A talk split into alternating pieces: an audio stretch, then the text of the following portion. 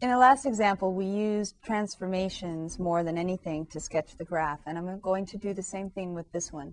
f of x equals the log of x minus e.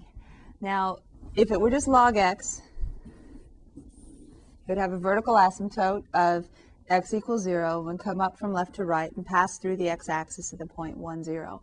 But this time I'm doing a transformation of x minus e. So that means I'm subtracting e from x and then taking the log of that. It changes my domain. Now if I want to be explicit about the domain rather than just kind of working with my transformations and then looking at it later, I want to think about the fact that whatever you take the log of has to be greater than zero. We can't take the log of zero and we can't take the log of negatives because they don't make any sense as inverses of exponential functions. So I want the thing inside the parentheses to be greater than zero. So that means solving the inequality. My domain is x is greater than e, or e to infinity, but not including e. So now what used to be a vertical asymptote of x equals 0 is a vertical asymptote of x equals e. So I have a shift also you can see horizontally to the right of e units, and this is the line x equals e is my vertical asymptote right here. So this is my vertical asymptote. Now, where is the zero of this function? You can either think the zero, if you don't change anything on the x, you don't multiply x by 2 or, a half or anything like that, the zero just gets moved over one unit, doesn't it? So this would be e plus 1. But I think that makes me a little nervous, so I'm going to double check it in the actual function. I'm going to come over here and I'm going to take f, just kind of on my scratch paper, f of e plus 1, oops, mixing my notation, f of e plus 1 is the natural log of e plus 1 minus e. The e's and the negative e's add up to 0, and I get log of 1, which is 0.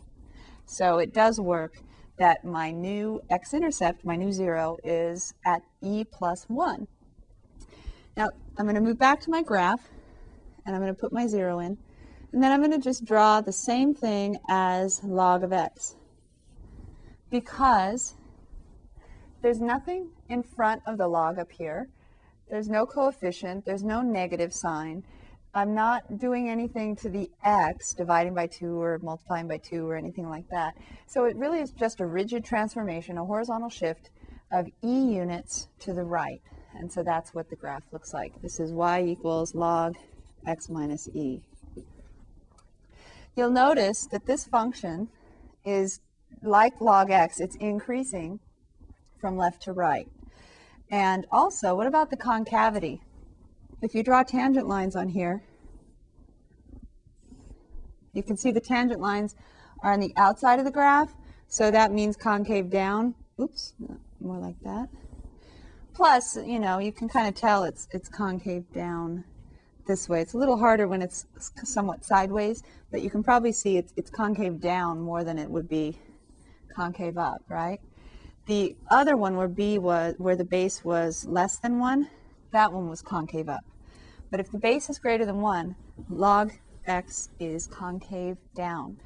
And always increasing, right? But increasing less and less over time.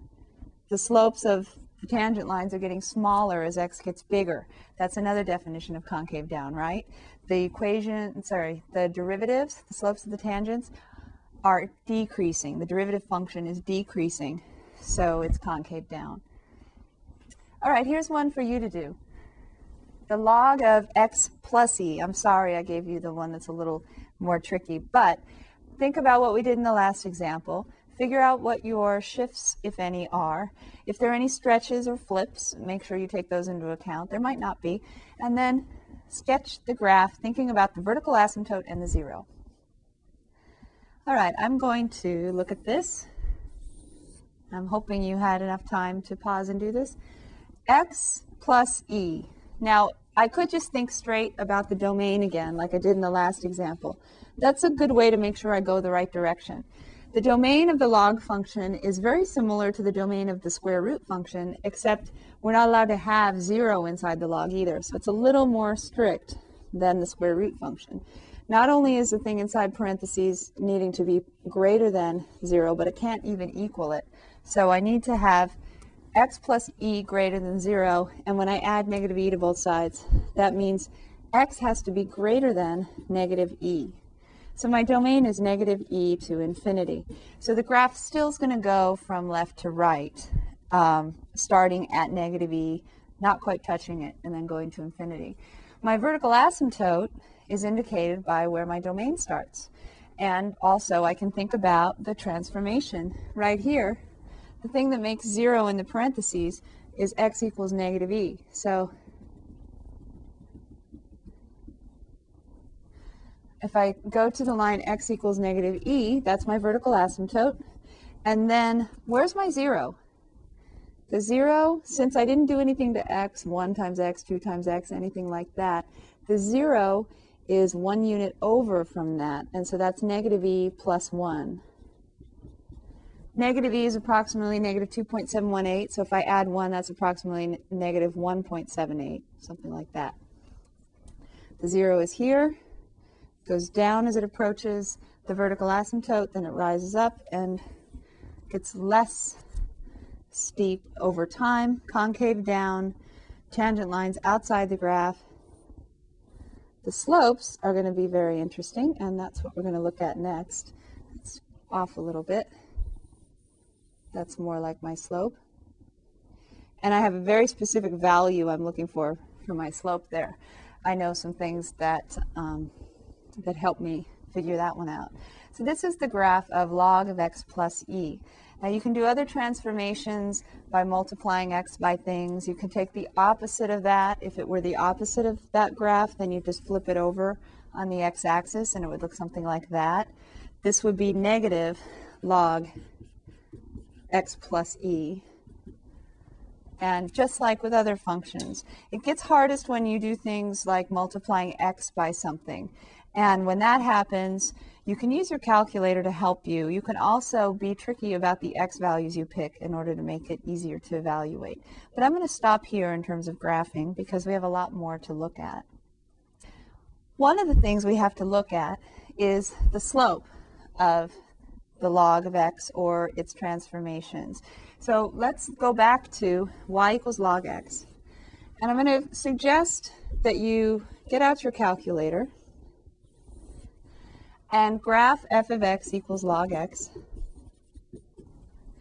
And then on the graph, probably a zoom standard is good enough, although you really don't need any of this stuff over here on the negative x values, right? So you could you could just cut your window to be, say, from negative 1 to 10 or 20, and your, your y value is negative 10 to 10 is probably okay, although you don't really need to go that high because it's slow growth, right? But some sort of nice view of the function. Then use the math utility and get the slope of the tangent line, f prime of x, for the following x values. x equals 1, x equals 2, x equals 3, uh, x equals 4. We'll just stick to those four.